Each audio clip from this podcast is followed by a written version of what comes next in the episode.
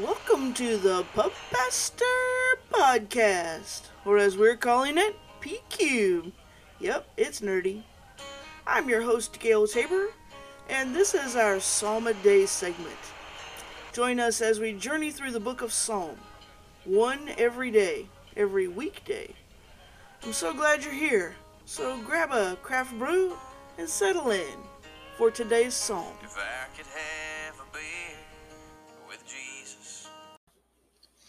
Hey, welcome to the podcast. So glad you joined in today.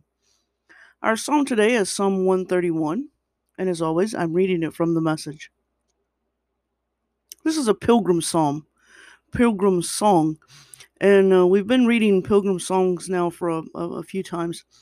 And um, you, know, you think about that. You think about um, um, being someone in a, a new place, uh, someone that is on a journey, um, and um, and and that's what I think of when I think of a pilgrim, and then a song, um, something that they would be singing, something that they would be um, kind of a repetitive um, thing that would be recurring in their life. So when you hear these words, hear it in that kind of spirit. Uh, Psalm 131. God, I'm not trying to rule the roost. I don't want to be king of the mountain. I haven't meddled where I have no business or fantasized grandiose plans. I've kept my feet on the ground. I've cultivated a quiet heart, like a baby content in its mother's arms. My soul is a baby content. Wait, Israel, for God. Wait with hope. Hope now, hope always. In these days of pandemic, this is the hardest thing ever to wait. To wait with hope. And to hope now.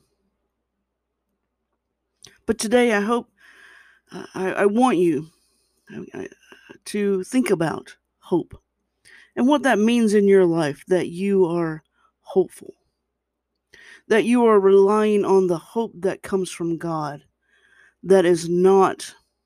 Um, there's not wasted hope. It's not futile. It's not frivolous. It is a grounded hope.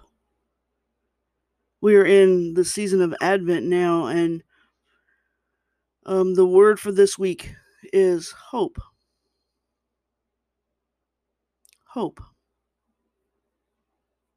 As we think about the coming of the baby Jesus at Christmas, as we think about the anticipation, and as we think about this time that we are in waiting, and we are waiting with hope.